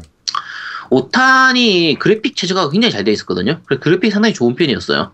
당시 시점 기준으로 했을 때. 그리고 액션성은 더 좋아졌죠. 근데 이제 문제는 스토리는 여전히 산으로 가요. 네. 그러니까 또 감독이 바뀌었으니까. 또 감독은 바뀌었는데 스토리를 이제 2, 3탄에 있던 부분을 좀 섞어서 쓰려고 하다 보니까 네. 그 5탄에서는 주인공이 이제 크리스가 다시 주인공이 되거든요. 네. 근데 내용이 어떤 식이냐면 이런 거예요. 엄브렐러 아직 엄브렐러의 그 여판에 있으니까 음. 엄브렐러가 만들었던 생물 병기가 암 시장을 통해 가지고 아프리카로 넘어갔다. 네. 그래서 아프리카에 있는 흑인들이 이제 그런 거에 영향을 받는 그런 거예요. 그래가지고 인종차별 논란도 처음에 좀 있었어요. 맞아요. 예, 괴물들이 다 흑인이라 그래가지고. 네. 예. 그러니까 그게 좀비가 아니라 이제 아까 말씀드린 좀비가 아니에요. 좀비가 아니라 기생충의 플라가라고 하는 기생충인데 네. 이 기생충에 의해서 변해버린 흑인들이에요. 그러니까 인간이란 말이에요. 어떻게 보면 네. 기생충에 감염된 건데 그게 다 아프리카를 배경하다 보니까 지금 얘기한 것처럼 흑인을 너무 죽이는 거라서 네. 조금 문제가 좀 있었죠. 문제가 네. 있었고 그리고 그 주변 배경에서 나오는 그 흑인들이 사는 모습이나 그러니까 플라가에 감염되지 않은 사람들조차도 네네네. 사는 모습이나 이런 것 자체가 좀 굉장히 약간 하- 좀 열등한 그렇죠, 그렇죠. 이런 느낌으로 많이 표현을 하다 보니까 약간 문제가 좀 있었죠. 근데 어 참고로 판매량은 얘가 제일 높았어요. 음. 바실 전체 역대적으로 이게 500만 장 팔렸거든요. 네. 그래서 역대적으로 판매량은 오히려 제일 높았었던 게 이게 게임계나 영화계가 이런 게 많은데 전작이 명작이면 차기작은 마- 망작. 자- 네, 망작이라도 잘 팔리고 네. 얘가 망작이면 그 다음 차기작은 잘 만들어도 안. 팔리고 네. 좀 그런 부분이 있는데 사탄이 워낙 명작이다 보니까 5탄은 정말 잘 팔렸었던 부분이거든요. 네. 근데 게임 자체는 정말 재밌었어요. 또 저기 그 보스 마지막 보스 네, 이제 그 웨스커가 네, 네. 이제 사망을 하잖아요. 어 일단은 그렇게 나오죠. 네네네네네. 네, 하여튼 뭐 그렇습니다. 일단은 마무리를 짓게 되죠. 여기서. 네. 근데 그 스토리 부분 원래 얘기하면 안 되는데 내가 얘기 안 하려고 했는데. 아 괜찮아. 와, 네. 뭐 언제적 게임인데 이게. 어, 아 그래도 아직까지 안 해본 사람이 있을 수 있으니까. 네. 이건 지금이라도 살살 할수 있으니까. 네. 그 바하 5의 좀 특징은 co-op이에요. co-op. 음. 그러니까 이제 캐릭터를 항상 두 명을 이제 주인공하고 쉐바라고 해서 여자 캐릭터가 있는데 쉐바 아로마. 네 그래서 2인용을 하게 되면 이제 둘이서 각자 코옵이 가능해요 네. 코옵이 가능하고 만약에 재밌는 건 코옵이 아니면 AI가 이 한 명을 대신을 하게 되는데 네. 이 AI한테 특징이 있죠 총알하고 허브는 절대로 주면 안 돼요 왜요? 팍팍 써버리거든 안 아껴? 정말 안 아끼고 그러니까 우리가 보통 총알을 쓰면 바 시리즈는 총알이 좀 제한되어 있기 때문에 총알 아끼는 게임이잖아요. 총알 아끼는 게임이에요. 일반적으로 전투 방식이 headshot으로 적을 쏘면 적이 약간 이렇게 stun처럼 해롱해롱하고 있을 때 가까이 가서 칼로 죽이는 네. 발, 발차기로 죽이는 이런 식의 액션이 전형적인 방식인데 네. 쉐바한테 총알을 주면 몸통에다가 총알을 그냥 쏴대죠. 막 쏴대는. 예, 그래서 총알을 절대로 그 AI한테 주면 안 되는 그런 게임이라는 부분이고요. 네. 어, 나중에 뒤에 DLC로 해서 두 가지가 더 나왔었어요. 그 Lost in Nightmares하고 뭐 Desperate 뭐 하는 그게 나왔었는데 네. 요거까지 합본으로 한 게 지금 나와 있는 부분이기 때문에 지금 나오는 거는 거의 합본일 거예요. Alternative E- Edition이라고 해서 지금은 합본으로 DLC까지 다 포함되어 있을 거기 때문에 네. 지금 구입하면 다 같이 하실 수 있고요. 어, 이 다음에 같은 게 이제 Biohazard 6죠. 논란이 많았던 논란의 주인공. 그렇죠. 어, 이제 스케일은 괜찮아요. 스케일은 굉장히 크고 그 주인공이 4명이에요. 네. 네 명인데 네명 이제 아까 오탄의 주- 그러니까 사탄의 주인공이었던 레온, 오탄의 주인공이었던 크리스, 그리고 이제 그 숨겨진 에이다 웡하고 네. 에이다 웡이죠. 에이다 웡하고 이제 신규 캐릭터로 제이크라는 캐릭터가 나오는데 네. 제이크는 이제 출생의 비밀이 있는 애라서 여기서 이제 누군지는 얘기는 아- 말씀 안 네. 네. 드리고요. 네. 어쨌든 이 네 명에서 누구를 고르냐에 따라서 UI도 다 달라져요. 음. 그러니까 UI 자체가 달라질 정도고 그리고 어 전투 스타일이나 이런 것 자체가 좀 많이 다른 편이기 때문에 좀비가 또 돌아왔죠. 그쵸 여기서 다시 좀비가 돌아오죠 네. 스토리가 다시 산을 넘어서 바다를 건너서 다시 산으로 와버리는 그런 느낌이고 네. 액션성은 사실 좋아요 그리고 co-op이나 멀티도 상당히 괜찮은 편이고 네. 바하 시리즈 처음으로 moving shot이 가능해졌거든요 음. 그 전까지 아, 그렇죠. 그렇죠. 예, 그 전까지의 바는 샷 총을 쏠 때는 내가 멈춰서만 쏠 수 있어요 네. 움직이면서 쏠 수가 없었는데 이제 6부터는 움직이면서 쏠 수가 있게 바뀌었었고 이제 다시 네, 약간 아쉬운 부분은 시점이 조금 애매했어요. 네. 이게 그 바 1, 2, 3 같은 경우에는 시점 자체가 액션성보다는 이제 퍼즐을 푸는 부분들이 더 많고 호러성이 많기 때문에 네. 등 뒤에 딱 붙어서 보는 느낌에 가까운 액- 그 시점이었거든요. 네네네. 근데 바6 같은 경우에는 예를 들면 슬라이딩 같은 액션도 생겼고 무빙샷도 생겼으니까 네. 이등 뒤에서 딱 붙어 보는 게 아니라 약간 좀 멀찌감치 뒤에서 가야 게임이 좀 이게 액션 성이 충분히 사- 활용할 수 있게 되는데 네. 시점은 그대로 등 뒤에 붙어 있는데 액션성은 높아지다 보니까 시점이 너무 왔다 갔다 해가지고 애매해져 버리게 됐었어요. 음, 나중에 지금은 그 시야각을 조정하는 패치가 돼서 네. 지금 하실 때는 전혀 문제가 없을 거예요. 음, 초반에. 네, 초반에는 좀 그랬었거든요. 욕, 욕을 많이 먹었죠. 이, 액- 이 시점 부분 때문에 욕을 굉장히 많이 먹었었어요. 네네네. 6탄은. 그리고 이제 어, 중간에 cutscene이 내린 걸로 해서 연출이 많이 들어가긴 하는데 느낌 보면 좀 그런 느낌이에요. 약간 블록버스터스러운 느낌이나 영화적인 느낌이라서 딱 메기솔 느낌이 나 메, Metal Gear Solid 느낌이 나거든요. 네. 그러니까 Metal Gear Solid처럼 만들고 싶었던 그 감독의 그 마음은 알겠는데 이제 능력이 안 되는 거예요. 아, 근데 그게 너무 많이 막 그 하고자 하는 거는 많이 느껴졌어. 음 맞아요. 어, 다른 것들을 많이 막 해보려고 하는 시도는 느껴졌는데, 음 어, 좀 어설펐지, 다들. 음. 그렇죠. 그러니까 네. 의욕은 느껴지지만 능력은 딸리는 그게 느껴지는 그렇죠. 네. 네, 맞아요. 그런 느낌이었고, 그러니까 스토리가 어느 정도까지 그러냐면 이제 사표 노펜스는 이미 바이러스가 없어졌잖아요. 네. 근데 갑자기 다시 C 바이러스라는 게 나타나서 또 온도실을 다 덮치고 비행기 씬도 나오고 그게 중국까지 넘어가가지고 중국 전체가 막 난장판이 되는 그 진짜 블랙버스터스러운 느낌은 많이 나와 연출 같은 이런 게 나오긴 하는데 스토리가 진짜 야 멋지다 이런 느낌이 아니라 하, 진짜 어이가 없 음. 그냥 웃음만 나오는 좀 그런 느낌이라서 조금 아쉬운 부분들은 좀 있었고요. 자, 6편 다음에 나온 게 이제 7편인데 7편하고 사이에 이제 다른 또 외전 얘기를 또 할게요. 네. 일단 먼저 얘기할 게 Revelations. Revelations는 원래 3DS용으로 먼저 나왔었거든요. 네, 맞아요. 3DS로 나왔어요. 네. 네, 그래서 3DS였기 때문에 닌텐도 닌코가 한참 일하던 시절이라서 아까 얘기했던 Umbrella Ch- 그 Chronicle이나 바이오 Darkside Chronicle도 마찬가지고 이것도 마찬가지고 다 한글화가 됐었어요. 네, 한글화 네. 돼 있어요. 그 처음에 네. 바다 딱신 들어가면서 나오는 거 보고 제가 깜짝 놀랐어요. 그쵸. 네. 됐었고 그 Revelations 같은 경우에는 이제 질 발렌타인하고 크리스 레드필드가 주인공이고 이제 떨거지로 두 명이 더 있긴 한데 어 이제 3DS로 나온 것 치고는 굉장히 잘 만들어진 게임이었어요. 음, 평이 되게 좋았죠. 네, 평도 괜찮아요. 그러니까 이게 느낌이 어떤 느낌에 가깝냐면 그 1, 2, 3편처럼 적당한 호러도 들어가 있고 4, 5편, 4, 5, 6편처럼 적당한 액션성도 들어가 있고 해서 괜찮고요. 그 배경이 바다에 떠 있는 이제 여객선을 배경으로 하는데 여객선이니까 폐쇄된 공간이란 말이에요. 네. 그래서 역시 바야스러운 좀 그런 느낌도 나고요. 그 3DS 꽤 초기에 나왔었는데도 불구하고 그래픽이 상당히 좋았어요. 그래서 국내에서도 3DS 초기에 그 말 그대로 3DS를 이끌던 그런 게임 중에 하나고 그 한 가지 약간 그런 건 터치 스크린을 이용해서 이제 조사하는 시스템으로 Genesis라는 시스템이 나왔었는데 네. 이게 어떤 거냐면 그냥 보면 안 보이는데 Genesis로 이제 레이더 같은 걸로 해서 아이템을 발견하는 이런 느낌이라 이 게임이라고 보면 돼요. 근데 이게 쓸데없이 노가다가 많아서 좀 욕은 좀 먹었던 부분이고요. 음. 그 연출상에서 약간 특이한 부분은 챕터 방식으로 해서 꼭 중간에 미국 드라마처럼 previous on Resident Evil 이래가지고 딱 챕터가 나뉘는 그런 느낌 있잖아요. 네. 딱 그런 식으로 해서 앨런 웨이크나 이런 거에서 많이 사용하는 그런 방식. 그래서 요즘은 많이 쓰는 거긴 한데 이 당시에는 좀 약간 드물었던 방식이라서 네. 어, 드라마 보는 것처럼 되게 재밌는 느낌으로 진행을 할 수 있었던 게임이고요. 이게 나중에 플스3하고 엑스박스 360용으로 그 Unveiled Edition이라는 이름으로 이식이 됐었거든요. 네.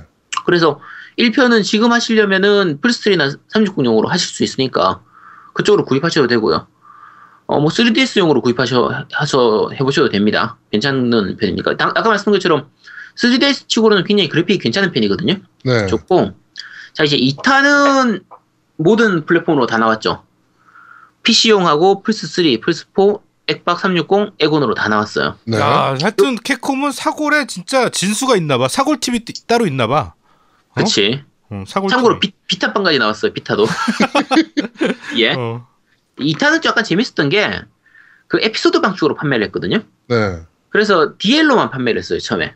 그래서 에피소드 1, 2, 3, 4를 일주일 간격이었나 이렇게 해서 1, 에피소드 1이 일주일 먼저 나오고 그 다음 주에 2편 나오고 그 다음 주에 3 에피소드 4, 그 다음에 4 이렇게 나오고 4까지 다 나오고 나서 일주일인가 2주인가 지나서 패키지판을 발매를, 발매를 했어요. 어, 이것도 사실 원래는 패키지판을 안 내려고 했었는데 네.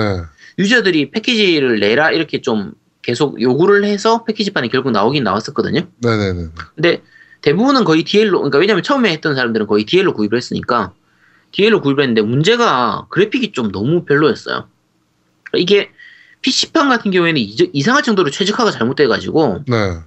그래픽이 좋아서 프레임이 끊기면 이해를 하는데 그래픽은 오히려 앞에 나왔던 6탄이나 5탄보다 훨씬 더 별로였거든요. 네.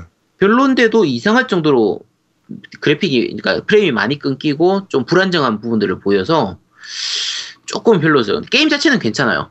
음, 게임 자체는 이제 주인공이 그 클레어 레드필드하고 모이라 버튼이라고 해서 1탄의 그 주인공 중에 한 명이었던 베리 버튼의 아, 딸하고 그리고 베리 버튼하고 나탈리아라고 해서 이제 두 명 두 명 구조예요. 네. 그래서 아까 그 바제로에서 얘기했던 것처럼 두 명의 캐릭터를 실시간으로 조작을 하면서 실시간으로 교체를 할 수 있는 둘이 음. 같이 다니는 거예요. 음. 그렇게 하는 그런 건데 약간 아쉬운 부분은 이제 온라인 co-op이 안 돼요. 그러니까 캐릭터가 두 명이니까 바식스 같은 경우처럼 이제 코 그러니까 five나 six처럼 co-op을 할 수 있도록 해주면 좋은데 온라인 co-op은 안 되고 실시간으로 화면 분할한 co-op만 가능하거든요. 네. 그러니까 가- 같이 같이 둘이 앉아가지고. 근데 조금 아쉬운 부분들은 좀 있고요. 음, 다만 이제 5탄, 6탄 때부터 계속 진행되어 오던 게 그 용병 모드나 raid 모드처럼 해서 그 이제 요- 용병 모드는 이제 그냥 전투만 계속하는 방식이라고 생각하시면 돼요. 적 죽이면서 경험치 얻고 돈 얻고 그걸로 새로운 무기를 구입해서 스킬 얻고 이런 식으로 해서 클리어를 하고 난 이후에도 이제 추가적으로 그러니까 엔딩을 본 이후에도 추가적으로 할 수 있는 요소들을 좀 넣어준 부분이라서 네. 이 부분은 꽤 재밌어요. 꽤 잘 만든 부분이니까 어 괜찮은 편이고요. 어 일단은 뭐 Revelation도 지금 구입하실 수 있는 거고 할인 자주 하는 거니까 구입하실 분들은 구입해서 충분히 해보시면 돼요. 네. 재밌는 게임이거든요. 뭐 그 외 시리즈로 몇 가지만 얘기하면 이제 용병 모드만 지금 얘기했던 용병 모드만 따로 떼가지고 3DS로 발매했던 게 Mercenaries 3D라는 게임이 있었는데 이건 존재의 가치를 좀 알 수 없는 게임이었고요. 제가 안 해봤던 게임 중에 하나가 그 게임보이 컬러로 나왔던 게임인데 Biohazard Gaiden이라고 해서 외전이라는 게임이 있어요. 네. 이건 제가 안 해봤으니까 얘기를 안 할게요. 네. Gaiden? Gaiden? 어, Gaiden. 그거 아니야? 가이덴. 뭐 닌자 한- 가이덴 얘기하려고? 어, 닌자 가이덴? 가이덴이 외전이라는 뜻이에요. 아. 그러니까 외전 외전의 일본식 발음이 가이덴이거든요. 야, 이러, 이러, 이러는데 너가 오덕이 아니라고? 아니 이거 왜? 닌자 가이덴도 사실 초기는 닌자 용검전이었죠 옛날에. 그렇죠. 네네. 그런데 닌자 그러니까 닌자 용검전이었죠. 가이덴이 그럼 닌자 외전이야? 어 닌자 외전 맞. 닌자 외전 맞아요. 어, 음. 그래? 음. 그러니까 닌자 닌자 용검전의 외전. 응 맞아요. 그러니까 프- 페미컴 시절에 있었던 닌자 닌자 용검전이라는 게임이 있었거든요. 그 게임의 주인공이 류 하야부사고 그걸 이제 떼와 가지고 만든 게 닌자 가이덴이에요. 그렇죠. 네. 어, 외전이야? 어, 어, 그렇구나. 어 쨌든 그런 뜻이에요. 지금은 뭐 전혀 그냥 브랜드가 됐죠, 아니- 그냥. 브랜드가 아니, 어, 그치. 외전이라는 의미가 아니지만 지금은 Ninja Gaiden은 알아도 닌자 용검전은 모르니까 사람들이. 그렇죠. 자 그리고 다른 시리즈가 이제 Outbreak 시리즈라는 시리즈가 있었어요. 네. 요건 플스 그 플스 2용으로 나왔던 건데 어 온라인 플레이를 이용해서 co-op을 중심으로 하는 게임이에요. 그러니까 캐릭터 4명 4인 플레이까지 가능한데 그러니까 우리 지금 생각하면 이제 Left 4 Dead 같은 그런 게임이라고 생각하시면 돼요. 네. 그런 식의 게임이었는데 이게 원래 정발되려고 하다가 그 당시에 그 캡콤 게임을 코코 캡콤이 수, 그 수입을 해갔었거든요. 네, 맞아요. 그때 코코 캡콤이 망했나 뭐 이래저래 해가지고 결국은 정발이 취소돼 버렸어요. 어, 그래서 국내에는 못 들어오고 온라인 플레이를 해야 되니까 이제 플스 2 시절에 온라인 플레이를 해야 되니까 이제 네트워크가 됐죠. 네트워크 그게 필요하다 어댑터가 필요했었단 말이에요. 네. 여러 가지 이유로 국내에서는 좀 어차피 하기가 힘들었고 일본에서도 그렇게 성공하지 못했었던 게임이에요. 네. 그리고 요 Out- Outbreak 시리즈가 이어져서 내려온 게 이제 중간에 있었던 그 갑자기 Operation Raccoon City였나 부분하고 최근에 나왔던 Umbrella Corps예요. 음. 어 참고로 Umbrella Core라고 부르는 분들이 있는데 네. 우리나라 정식 발매 용 명칭이 Umbrella Corps예요. 네. 그 타이틀 캐- 패키지 밖에 보면 Umbrella Corps라고 되어 있습니다. Corps. 예, 원래 이- 이런 거는 Umbrella Core인데 네. 어 얘들도 얘기는 안 할게요. 네. 얘 이거는 참고로 Outbreak 시리즈는 제가 못 해봤고요. 그 Umbrella Core는 제가 안 했습니다. 네. 왜 안 했어요? 어, 그 인터넷 평 찾아보시면은 왜 안 했는지 아실 수 있어요. 더 참 슬픈 거는 이 Umbrella Cor, Corps가 네. 바 20주년 기념작이에요. 네. 그래서 패키지 밖에 보면 바 20주년 기념작 이렇게 마크가 찍혀 있거든요. 네. 음. 이걸 보면은 이제 바 시리즈도 끝났구나라는 걸 알 수 있죠. 근데 바 시리즈 끝났구나 싶었는데 이걸 다시 살려낸 게 바하 seven이에요. 네, 맞습니다. 바하 seven 정말 잘 만들었거든요. 근데 바 느낌은 아니지 않나요? 그러니까 지금 얘기하는 게 바 1, 2, 3를 좀 많이 안 했던 사람은 지금 바하 seven을 하면은 이거 이게 무슨 바야 싶은 느낌이에요. 네. 근데 바 1, 2, 3를 했던 사람은 이게 바하 seven 하면 정말 신기한 게 앞에 한 절반 정도까지는 바 1, 2, 3 느낌으로 게임이 진행이 돼요. 네. 뒤에 절반 정도는 바 4, 5, 6 느낌으로 진행이 돼요. 어. 에, 참고 아 이건 제가 그 게임을 바 easy 나 easy 난이도로 해서 그런 걸 수도 있긴 한데 네. 어쨌든 제가 했던 느낌은 딱 그런 느낌을 받았어요. 그래서 절묘하게 잘 만들어져 있어요. 아, 근데 어. easy 난이도로 했는데 왜 그따구로 플레이했나요? 그쪽으로 뭐, 너, 뭐, 뭐, 뭐, 뭐, 제가 뭐. 총알 다 쓰고 말이야. 칼로 푸푸 찌르고 다시 아, 그거는- retry하고 어? 자, 그래서 일단. 자, 바하 seven 얘기는 잠깐만 좀 이따 먼저 하고, 좀 이따 하고, 그, 다른 얘기들 좀 할게요. 게임들 말고 영화로 나온 것들도 있었죠. 아 네. 영화 얘기해야죠. 네. 그렇죠. 네. 이제, 저, 헐리우드에서 난 만들었던 Resident Evil은 제외할게요. 그거는 Resident Evil이니까. 바이오, 왜, 왜 제대, 제외합니까? 그건 그냥 보세요. 그거는 나름대로 성공한 게임, 성공한 영화들이라서. 그렇죠. 많이 성공했죠. 네, 그리고 실제로 Biohazard 내용하고는 전혀 상관이 없으니까. 네. 그, 그 저거 나오잖아요. Umbrella Company 나오잖아요. 그거 말고는 안 나오잖아. 자, 그 CG 영화로 나왔던 게 그 나온 게 두 개가 있고 나올 게 하나가 있어요. 그러니까 아, 이제 아, 또 예정되는 게 있어요. 네, 올해 5월에 나올 게 Vendetta가 나올 예정이거든요. 네. 레온하고 크리스가 그대로 나오고요. 그 앞에 나왔던 게 Degeneration이라는 게 있고 Degeneration은 그다지 재미는 없어요. 네. 그냥 보고 싶은 부분 보시도록 하시고 Damnation은 괜찮아요. Damnation 두 개가 나왔고 그 이제 좀 곧 나올 게 이제 Vendetta라는 게 나오는데 나올 예정인데 이건 뭐 찾아보시려면은 다 찾아볼 수 있으니까 보시도록 하고 네. 국내에서는 볼 수 없었던 것 중에 하나가 바이오헤즈드 4D 익스큐터라는 게임이 있어요. 그 게임은 아니고 영상인데 네. 이게 뭐냐면 4D 체험용 attraction 영상이에요. 아. 그러니까 우리 4D 라이더 이런 거 타는 것처럼 네네네네. 이제 타서 4D로 해서 예를 들면은 뭐 옆에 이뭐 소리 나면은 그 덜컹덜컹 하면은 실제로 기체가 움직이는 이런 식의 느낌인데 네. 2000년대 초반에 나왔던데 꽤 괜찮았다고 해요. 음. 국내에서는 거의 볼 수 없었겠지만 네. 유튜브로 지금 동, 그 영, 동영상을 찾아볼 수 있거든요. 네. 찾아보면은 굉장히 하드코어해요. 아. 이게 사실 어트랙션이니까 애들이 타는 게 아닐까 싶은데 네. 애들이 타면은 멘붕 올 것 같은 아, 그 정도예요? 네, 그래서 한번 보고 싶은 분들 한번 찾아보시도록 하죠. 굉장히 잔인한 부분이 많이 나오는 부분이라 네. 그 2000년대 초반 거기 때문에 그래픽 수준은 그냥 플스2 정도 수준인데 네. 근데 한 번쯤 볼만해요. 괜찮은 편이고요. 일단 바하의 다른 부분들은 다 여기까지만 얘기를 하도록 하고요. 네. 자, 이제 오늘 메인인 바하 seven입니다. 와 네. 이제 바하 seven 얘기하는 거예요? 바하 seven 짧게 할게요. 바하 seven은 이제 신작이기 때문에 스토리에 대한 스포는 하면 안 되니까. 네, 어차피 아. 길게 못해요. 어, 네. 그러네. 그렇죠. 그러네. 그래서 네. 바하 seven은 그냥 짧게 5분, 10분 정도만 얘기할 테니까 그 바하 seven 같은 경우에는 이제 그 마사치카 카와타가 프로듀서를 맡고요. 네. 감독은 이제 코우시 나카니시가 감독을 맡았는데 그 마사치카 카와타가 누구냐면 그 앞에 저 이름 뭐죠 저 아 그 이나원의 케이지 네. 이나원의 케이지가 그 유명 유명한 명언했던 돈을 시궁창에 버릴 셈이냐 라고 했던 그 상대가 바로 이 마사치카 카와타예요.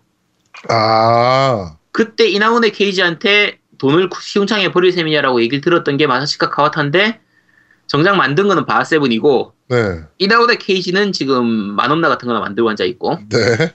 그런 거죠. 그리고 그 코우시 나카니시, 감독을 맡은 코, 그 코우시 나카니시 같은 경우에는 바하 Revelation 1을 만들었던 director예요. 그래서 그 예전에 그 Acquire 출신인데 네. 천추 시리즈 같은 거의 캐릭터 디자인이나 뭐 시노비도 같은 게임들을 만들었었던 감독이에요. 그래서 이런 식의 좀 제한된 상황에서의 쫄깃한 느낌은 되게, 되게 좀 잘 살려져 있고 바세븐 보면 중간중간에 꼭 잠입 게임처럼 이렇게 적에게서 도망쳐야 되는 이런 부분들이 많- 숨어서 도망쳐야 되는 이런 부분들이 되게 잘 사라져 있거든요. 네. 근데 그 부분들이 아까 얘기했던 이 천추 시리즈에서의 그 노하우가 좀 있어서 그런 걸로 보여요. 그래서 그런 부분들은 굉장히 잘 만들어져 있고요. 어, 게임 전체적인 느낌은 아까 말씀드린 것처럼 4, 5, 6편부터 했던 사람들은 이게 무슨 바하냐라고 하겠지만 네. 1, 2, 3편부터 했던 사람은 야 이게 진짜 바하지 싶은 느낌이 들 정도로 서바이벌이나 호러 느낌이 정말 잘 살려져 있어요. 음, 재밌는 거는 좀비는 안 나와요. 좀비가 없어. 아, 그쵸. 네, 네. 좀비는 안 나오고 좀비는 아닌 다른 괴물은 나오긴 하는데 괴물하고 오히려 사- 좀 어쨌든 사람은 나오지만 좀비는 안 나오고요. 네. 어 그런데도 충분히 재밌고 이거 게임을 하다 보면 아 이거 바하 같은 느낌은 확실히 들어요. 어 초반 스토리만 얘기하면 3년 전에 갑자기 사라진 아내를 찾아서 어떤 저택으로 가고 네. 그 저택에서 탈출하는 게 목적이에요. 음, 네. 그러니까 이 저택에서 탈출하는 그 전체 스토리가 이 저택 하나에서 이루어지거든요, 거의. 네. 중간에 이제 그 다른 부분에서 배라든지 이런 것들도 가긴 하는데 메인이 되는 장소는 이 배 한, 이 저택이에요. 그런 부분들을 생각하면 딱 바하죠. 그쵸. 좀 그런 느낌이고 특징이 이제 시리즈 최초로 1인칭 시점을 사용했는데 네. 1인칭 시점을 사용하면서 이제 VR을 완벽하게 지원하는 부분이 커요. 그래서 VR로 처음부터까지 다 그 엔딩 볼 때까지 VR로 다 게임을 할 수가 있는 부분이고요. 네. 어, VR, VR에 대한 부분을 조금 얘기할게요, 그러면. 제가 그 VR에 대한 소감 부분은 그 동영상으로 따로 찍어가지고 유튜브에 올려뒀는데, 네. 15분짜리. 네, 15분짜리 있으니까 그 한- 보실 분들은 보시도록 하시고요. 네. 어, VR이 멀미가 굉장히 심하게 나서, 저 같은 경우에 멀미가 너무 심하게 나서 못했었는데, 네. 정말 VR이 잘 만들어져 있어요. 뭐, 역대급이라 그러고 하긴 하더라고요. 네. 아니, 아무리 잘 만들어져 있어도 멀미가 나는데. 그러니까 멀미만 이겨낼 수 있으면, 그러니까 멀미가 안 나는 체질인 분이면 굉장히 잘할 수 있을 테고요. 네.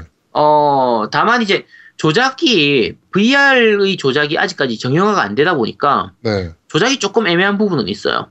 그러니까 예를 들면 내가 이제 몸을 외- 좌회전, 우회전 이렇게 몸을 캐릭터를 틀어, 틀어야 될 거 아니에요? 그냥 시점만 옮기는 게 아니라 몸을 틀어야 될 때 그 좌회전을 했을 때 그냥 왼쪽으로 느- smooth하게 도는 게 아니라 30도 단위로 딱딱 끊어져서 이제 움- 이동이 되거든요. 네. 그러니까 내가 왼쪽 버튼을 누르면 사- 왼쪽으로 30도, 오른쪽으로 누르면 오른쪽으로 30도 갑자기 아, 아, 뚝 아. 이렇게 이동된단 말이에요. 그러니까 smooth하게 슥 이동이 되는 게 아니라 그게 오히려 멀미 때문에 그렇게 했다는 얘기도 좀 있긴 하던데. 어 맞아요. 그렇게 하는 게 멀미를 오히려 줄일 수 있다. VR 멀미를 줄이는 방법을 위해서 그렇게 했다라고 하는데 네. 그 부분 때문에 미묘한 끊김들이 생겨요. 아. 게임 조작을 할 때. 그래서 약간 애매한 부분도 있어요. 그래서 어쨌든 아직까지 VR의 조작이 좀 이렇게 확실하진 않아서 네네네. 그냥 게임을 할 때에 비해서 난이도가 좀 높아지는 경향이 생겨요. VR을 하면. 네. 좀 그런 부분들은 있고, 어, 발매하기 전에는 사실 이게 느낌상 그냥 동영상이나 이런 것만 보면서 네. 이게 Outlast라든지 사이렌트 힐에 더 가까운 게 아니냐, 이게 무슨 방아냐 이랬었는데 네네네네. 막상 게임을 즐겨보면 그런 느낌은 전혀 없어요. 아, 그냥 확실히, 바하 같아요? 네, 확실히 바아 같은 느낌이고, 아까 말씀드린 것처럼 중반 넘어가면 좀 시원시원한 액션도 많이 나오고 해서 뭐 충분히 바아 같은 느낌은 들어요. 어, 그, 지금 구입 안 하신 분들 같은 경우에 지금, 지금 많이 구입하시는 상태니까 구입 네. 안 하신 분들은 일단 그 데모 체험판 teaser로 나왔던 그 Beginning Hour를 먼저 해보시면 되고요. 네. Beginning Hour에서 하는 게임의 느낌은 딱 초반의 느낌이에요. 딱 정말 극 초반의 느낌이고, 네.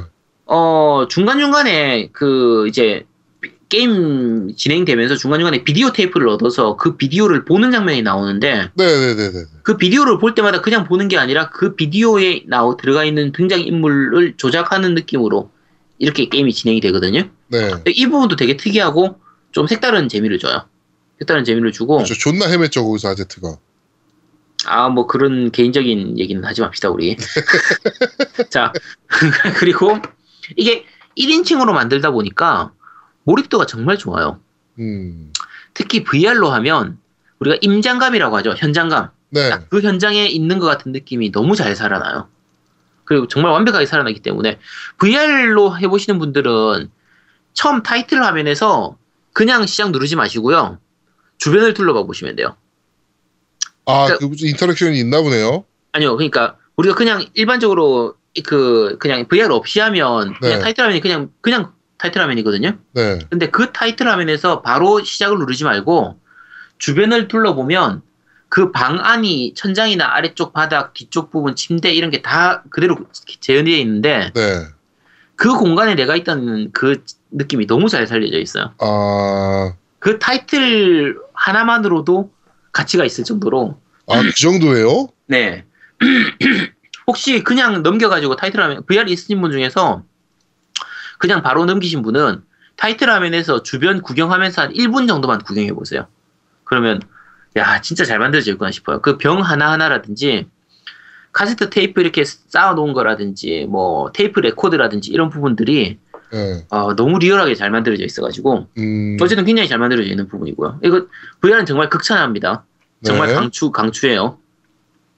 그리고 난이도가 저는 쉬움하고 보통으로까지 진행을 했었는데, 네. 사람들이 어, 보통도 했네? 네, 보통도 했었어요. 쉬움 먼저 끝나고 나서 보통을 했는데, 네. 플레이 감각이 꽤 많이 다른 편이에요. 아, 보통이랑은? 네, 보통하고, 쉬움하고 보통이 다르고, 보통하고 어려움도 굉장히 많이 다르고요. 네. 요게 난이도가 높아짐에 따라서 적이 단순히 강해지는 게 아니라, 뭐 세이브 횟수가 제한된다든지, 그러니까 쉬움이나 보통 난이도에서는 세이브 횟수 제한이 없어요. 네. 근데 그 어려움 난이도를 하면 세이브를 할 때 그 카세트 레코더가 필요, 카세트 테이프가 필요하거든요. 네. 예전 그 바이오하자드 1, 2, 3의 잉크 리본 필요한 것처럼 그 세이브 횟수가 제한되기 때문에 제한된다든지 체크 포인트 개수도 좀 줄어들고 네. 아이템의 위치라든지 구성 자체가 달라지기 때문에 게임 감각이 꽤 많이 다르게 흘러가게 돼요. 음. 근데 그 보통 이제 게임 잘하시는 분들 중에서는 처음 시작할 때부터 나는 어려움 난이도로 해야 되면서 어려움으로 시작하는 분들 있잖아요. 네. 웬만하면 쉬움부터 시작을 하시도록 하세요. 이게 그 쉬움이나 보통에서 그 4시간 이내, 그러니까 가- 제가 추천하는 거는 쉬움이나 보통 난이도로 1회차를 먼저 하고요. 편안하게. 네. 한 다음에 2회차에서 쉬움이나 나- 마찬가지로 보통으로 해서 4시간 내에 컷, 그 컷을 해야 돼요.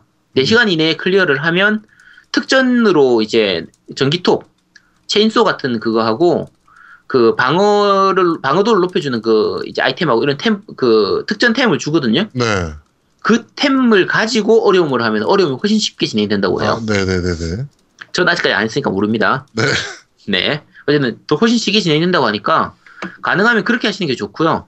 난 그냥 무조건 어려운 걸로 하고 싶어. 그러면 hard 난이도 한번 도전해 보시도록 하세요. 네. 하시도록 하고 약간 아쉬운 부분은 이제 전작에서 있었던 용병 모드라든지 코어 모드 같은 게 없기 때문에 한 번 클리어하고 나면은 더 할 게 별로 없어요. 음. 그러니까 방금 얘기한 것처럼 2회차, 3회차에서 time attack 이런 건 할 수 있지만 더 이상 할 다른 컨텐츠가 없거든요. 네. 요게 좀 약간 아쉬운 부분이고 뭐 추가되는 컨텐츠로 이제 DLC들이 나오기는 하는데 DLC 계속 나오고 있죠 지금 나오고 있긴 하는데 DLC는 따로 파는 거니까 뭐 이 부분은 조금 뭐 애매한 부분은 있고요 네. 스토리 부분은 더 얘기는 안 할게요 그냥 전작하고 이 연결은 거의 없어요 거의 없고 DLC를 통해서 전작하고 연결을 시키려고 하는 모습은 보이긴 하지만 본편을 기준으로 하면 전작하고 연결은 거의 없다고 보시면 되고요 네. 어, 뭐, 챕터, 그러니까 챕터 구성이 이제 억지로 끊는 게 아니라 적당하게 잘 끊기게 돼 있어요. 자연스럽게 챕터가 끊기도록 돼 있거든요.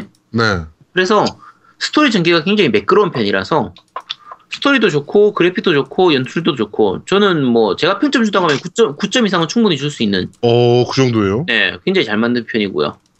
그리고 약간 게임 외적인 부분까지 잠깐만 얘기를 하면 그 이 게임에 사용된 엔진이 자기들이 자체적으로 개발한 엔진이거든요. 네.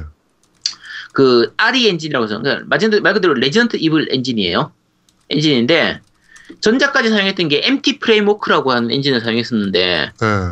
이 여기까지는 최적화는 괜찮지만 그래픽이 뭐 아주 좋은 건 아니었었고 아까 얘기한 것처럼 Revelations 2 같은 경우에는 뭐 그냥 뭣같이 만들어 엔진을 도대체 뭘 썼는지 정말 쓰레기같이 만들어가지고 좀 엉- 프레임이 엉망이었는데 네.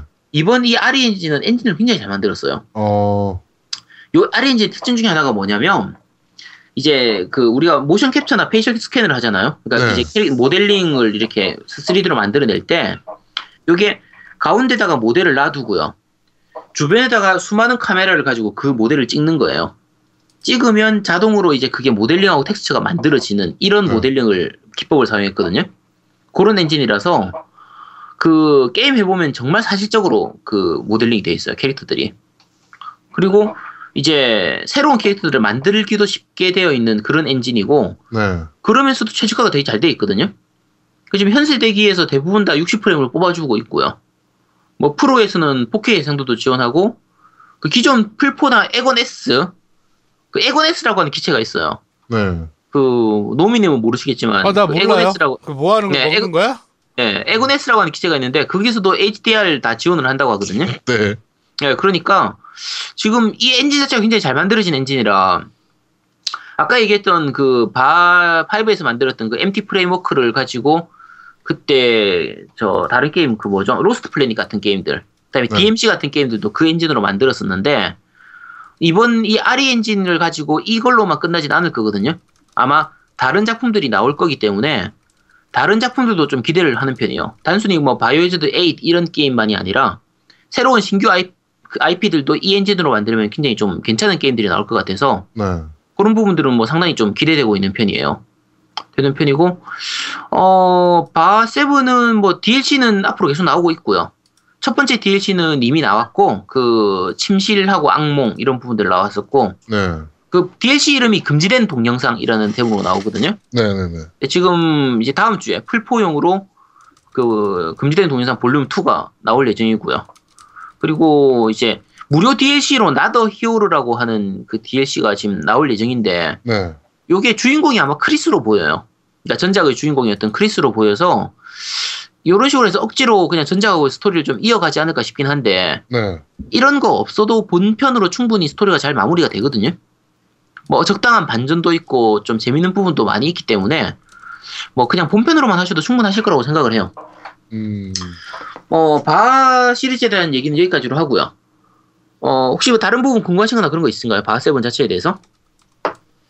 나는 왜 그 바 seven을 그렇게 오래 즐기고 그렇게 많이 알고 있는 오덕 우리 아제트가 왜 그렇게 시- 난이도 easy를 그렇게 플레이했냐 이거를 나는 중심을 두고 싶어요. 아, 저는 공포 게임은 무조건 easy를 해요. 공포 게임만이 아니라 웬만한 액션 게임은 다 easy를 해요. 제가 아, 그 제가 플레이해서 했던 동영상은 유튜브에 올라가 있어서 유튜브하고 트위치에 다 올리는데 유튜브로 보시는 게 편하실 거거든요. 네, 맞습니다. 유튜브로 보시면 되겠지만 제가 게임을 잘 못해요. 음, 그렇더라고. 이게 사람들이 사람들이 전문가니 뭐니 하는데 전문가가 아니에요. 제가 누누이 강조하지만 아 제가 이번 동영상 그 방송을 하면서 사람들한테 인정을 받았어요. 제가 전문가 아니에요. 일반인이라고 그 인정을 받았거든요. 프레임은 일반인이겠지. 어? 어, 아니 그 저 뭐지 그 아이리스 칼린님이라든지 공동이님 이런 분들이 네. 페이, 그 페, 페이크당 이런 님 이런 분들이 다 제가 일반인이라고 동의를 하셨어요. 네. 일반인 끝판왕으로 하셨거든요. 아, 그게 그래서 일반인인 척 하는 겁니다. 아니 그러니까 일반 일반인 맞 원래 하드로 플레이 할 수 있고 너무 플레이 잘하는데 아니 못 그러면 오덕으로 또 저게 박- 못이 박힐까봐 진짜 못해요. 얘가 그런 식으로 하는 거예요. 제가 그 9시간의 플레이 영상을 보시면 다 이게 9시간이 너무 기니까 다 보지 마시고 중간중간 보시면 조금만 봐도 야 얘 진짜 게임 못하는구나 이걸 딱 바로 아실 수 있거든요. 아, 네, 네, 네, 네. 아씨. 아씨 그래 마음대로 해라. 네.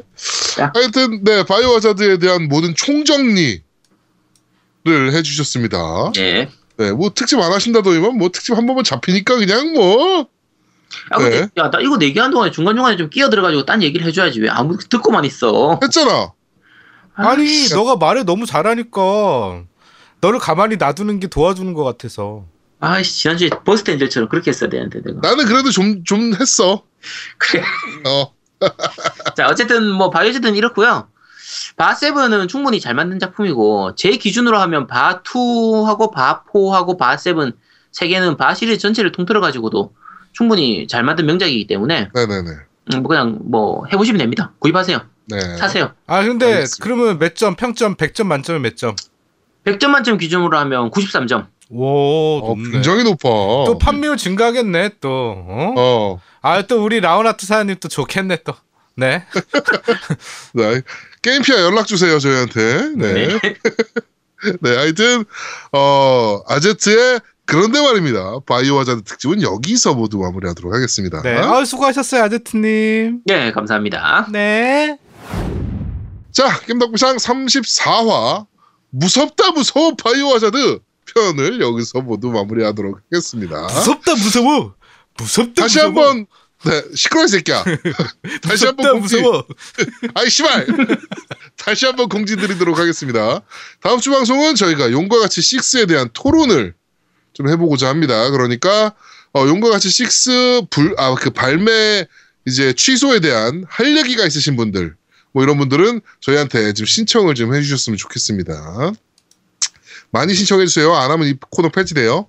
아, 그 나린이 아빠님은 참 참여하실 거예요 아마. 아 나린이 아빠님 참여하시기로 하셨고 네, 네, 콘솔주마님 나오시고 그렇죠. 참여하시기 위해서 아예 이번에 새로 구입하셨더라고요. 네네네. 아, 그리고 저 북미 쪽에서 누가 한번 참석 좀 하시지. 네, 북미 쪽에 혹시 네. 어 이번에 용과 같이 아 근데 용과 같이 북미에서 해볼 수가 없잖아. 아니, 아니 그거 해볼 수 없으니까 얘기하면 되지. 그러니까 해볼 수 없으니까 그러니까 얘기하는 거지. 그렇지. 그래 뭐 하여튼 북미 쪽에서도 어 우리 북미 요원들이 좀 많지 않습니까 이제? 예. 네. 네. 북미 요원들 중에 어 알아서 가, 가위바위보 해가지고 한 명 무조건 나와주시고요. 네. 네, 하여튼 뭐 많은 참여 좀 부탁드리도록 하겠습니다. 네네. 네, 설 연휴가 지나고 어 저희가 3주 만에 방송을 다 모여서 이렇게 진행을 좀 했습니다. 예. 되게 재밌게 들으셨는지 모르겠고요. 어, 저희는 다음 주에 좀 더 알차고 어, 재밌는 방송으로 여러분들을 다시 찾아뵙도록 하겠습니다. 고맙습니다. 감사합니다. 감사합니다. 다음 주에 봬요. 아, 다음 주에 안 뵙습니다. 컷. 아, 피곤해. 어, 수고했어. 어 고생 많았어. 어, 어, 나 배가 아파가지고 야. 지금. 야, 노우미도 이것도 또 잤지 좀. 아니 앉았어. 아니 나 잠깐 뭐 일이 좀 있어가지고 내가. 똥 싸러 갔어. 똥 싸러. 아니 아니 아니 그게 아니라 나 좀 일이 있어 그래가지고. 중간에 좀 끼어들어줘야지. 나 말은 좀. 알았어 고생했어. 아. 알았어. 어.